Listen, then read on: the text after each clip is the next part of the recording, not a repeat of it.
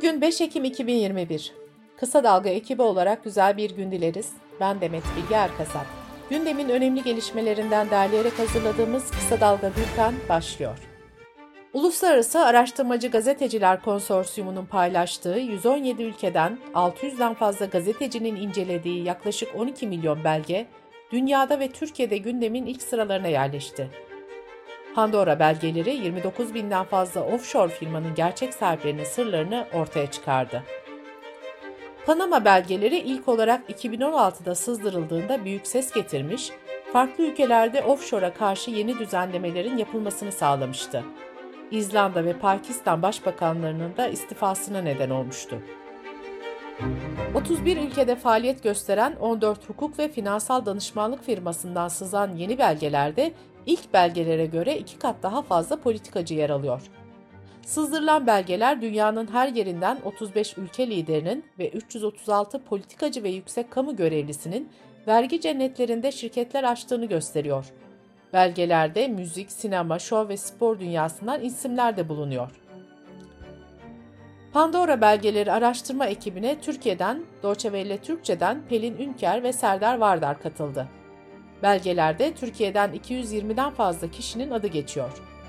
Deutsche Welle Türkçe'de yayınlanan ilk habere göre Cumhurbaşkanlığı Külliyesi'ni inşa eden ve AKP'den aldığı ihalelerle sürekli gündeme gelen Rönesans Holding'in yurt dışına para çıkardığı belirtiliyor. Belgelere göre holding, kamu projelerinden elde ettiği karların bir kısmını vergiden kaçınmak için Britanya Virgin Adalarına aktarıyor. Bu miktarın 210 milyon dolar olduğu ifade ediliyor. HDP Diyarbakır Milletvekili Garo Paylan, Rönesans Holding patronu Erman Ilıcak ve annesi Ayşe Ilıcak'ın Britanya'daki Virgin Adalarına para aktardığı iddiasını içeren Pandora belgelerini Türkiye Büyük Millet Meclisi gündemine taşıdı. Paylan, Hazine ve Maliye Bakanı Lütfi Elvan'a Türkiye'den adı geçen şirketler ve şahıslar hakkında soruşturma başlatacak mısınız diye sordu. Cumhurbaşkanlığı Yüksek İstişare Kurulu Başkan Vekili ve eski Meclis Başkanı İsmail Kahraman, iktidarın anayasa çalışmalarını hatırlatarak yeni anayasanın dindar bir anayasa olması gerektiğini savundu. Kahraman, değişmez maddeler anayasaya konmamalıdır, milletin isteği halinde değiştirilebilir dedi.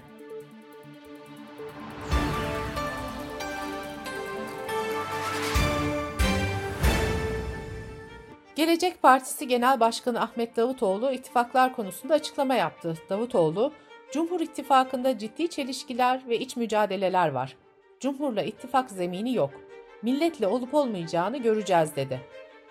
Cumhurbaşkanı Erdoğan ve Rusya Devlet Başkanı Putin'in görüşmesini diplomatik skandal olarak nitelendiren Davutoğlu, Dışişleri ve Savunma Bakanlarının önden gidip ön görüşmeler yapması lazımdı. Bırakın önden gitmeyi yanında götürmedi. İlk defa bir yurt dışı seyahate bakan ve teknik kadro olmadan gidiliyor. Edindiğim intiba Rusya'nın böyle istemiş olma ihtimali diye konuştu. Deva Partisi Genel Başkanı Ali Babacan, partisinin güçlendirilmiş parlamenter sistem önerisini açıkladı. Babacan, partili Cumhurbaşkanlığı sistemine son vereceklerini belirtti. Partinin önerisinde Cumhurbaşkanı'nın 7 yıllığına bir dönem için seçilmesi öngörüldü. HDP'nin önceki dönem eş genel başkanlarından Edirne cezaevinde tutuklu bulunan Selahattin Demirtaş, sol parti ve hareketlere tarihsel görevler düştüğünü belirterek AKP sonrası Türkiye'de demokrasi inşa edilecekse sol olmadan, emeğin sesi olmadan yeni rejimin inşasına göz yumulmamalıdır dedi. Demirtaş, Diken.com.tr'de yayınlanan yazısında parti, hareket, kişi ayrımı yapmaksızın tüm sol ve sosyalist güçlerin bir araya gelmesi çağrısında bulundu. 28 Şubat davasında müebbet hapis cezası alan 7 eski generalin adli tıp raporu tamamlandı. Adli tıp, 7 sanığın cezaevinde kalmasına engel fiziki ve psikolojik hastalıkları olmadığına karar verdi. HDP Grup Başkan Vekilleri Meral Danış Beştaş ve Saruhan Oluç, öğrenci yurtlarının ücretsiz olması için kanun teklifi verdi. Teklifin gerekçesinde iktidarın öğrencilerin barınma hakkını tanıması kaçınılmaz, anayasal ve siyasal bir sorumluluktur denildi. İstanbul'un su ihtiyacının önemli bölümünü karşılayan Kırklareli'nin Vize ilçesindeki Kazandere ile Papuçdere barajları kurudu. Kazandere Barajı'nın doluluk oranı %8.2'ye, Papuçdere'ninki ise %3.19'a düştü. Namık Kemal Üniversitesi'nden Profesör Doktor Lokman Hakan Tecer, Marmara bölgesinde mevsim normallerine göre yağışlarda %46 azalma olduğunu belirterek sonbaharla birlikte artan yağışlar barajları dolduracaktır dedi. Diyarbakır'da Roma İmparatorluğu döneminden kalma 3000 yıllık Zerzevan Kalesi'ndeki kazılarda üzerinde Amerika'nın kuruluş sembolü olan bir rozet bulundu. Kazı Başkanı ve Dicle Üniversitesi öğretim üyesi doçent doktor Aytaç Coşkun, muhtemelen birisi getirmiştir. Oraya bırakmış mı, düşürdü mü, yoksa buraya gömdü mü bunu bilmiyoruz. Yaklaşık 125 santimetreden çıktı, üzerinde bloklar vardı. O kadar derine inmesi de şaşırtıcı bir durum dedi. İçişleri Bakanlığı hayat kimliğinle kolay uygulamasıyla 2 milyon 21 bin 570 kişinin sürücü belgesi bilgilerinin kimlik kartına aktarıldığını açıkladı. Sistemle yeni nesil sürücü belgelerindeki bilgiler çipli kimlik kartlarına entegre ediliyor. Böylece vatandaşların trafikte yanlarında ayrıca sürücü belgesi bulundurma zorunluluğu ortadan kalkıyor. Bültenimize COVID-19 haberleriyle devam ediyoruz. Eğitim Sen Kocaeli Şubesi yüz yüze eğitime başlanmasının ardından kentte 27 Eylül 1 Ekim tarihleri arasında 67 sınıfın izolasyona alındığını duyurdu. Hindistan Yüksek Mahkemesi hükümetin COVID-19 nedeniyle her ölüm için tazminat olarak 50 bin rupi ödemesine karar verdi. Bazı eyaletlerde ise özellikle yoksul aileler için tazminat ödemeleri 100 bin rupiye kadar çıkıyor. Sırada ekonomi haberleri var. TÜİK'e göre enflasyon Eylül ayında %1.25 artarak yıllık 19.58 oldu. En büyük artış %28.79'da gıda ve alkolsüz içecekler grubunda kaydedildi. Enflasyon araştırma grubu ise 12 aylık enflasyonu %44.7 olarak hesapladı. Buna göre Eylül ayındaki artış %2.89 oldu. Enflasyon Araştırma Grubu enflasyon verileriyle ilgili TÜİK'ten farklı bir hesaplama yöntemi kullanıyor. Bu doğrultuda akademisyenlerle çalışmalar yürütülüyor. Disk Araştırma Merkezi ise gıda enflasyonunun yıllık değişimini gösteren bir tablo yayınladı. Yapılan açıklamada fiyatlar artıyor, pahalılık tırmanıyor. Emekçinin gıda enflasyonu %37-40 civarında denildi. CHP lideri Kemal Kılıçdaroğlu ise enflasyon oranı ile ilgili Twitter'dan bir mesaj yayınladı. Kılıçdaroğlu, markete pazara giden enflasyonun en az %40 olduğunu bilir. Saray harikalar diyarında yaşamaya devam ediyor dedi. Türkiye Tekel Bayileri Başkanı Özgür Aybaş sigaraya zam geldiğini duyurdu. Son zamla birlikte 16 lira olan sigaralar 17, 17 lira olan sigaralarsa 18 lira oldu.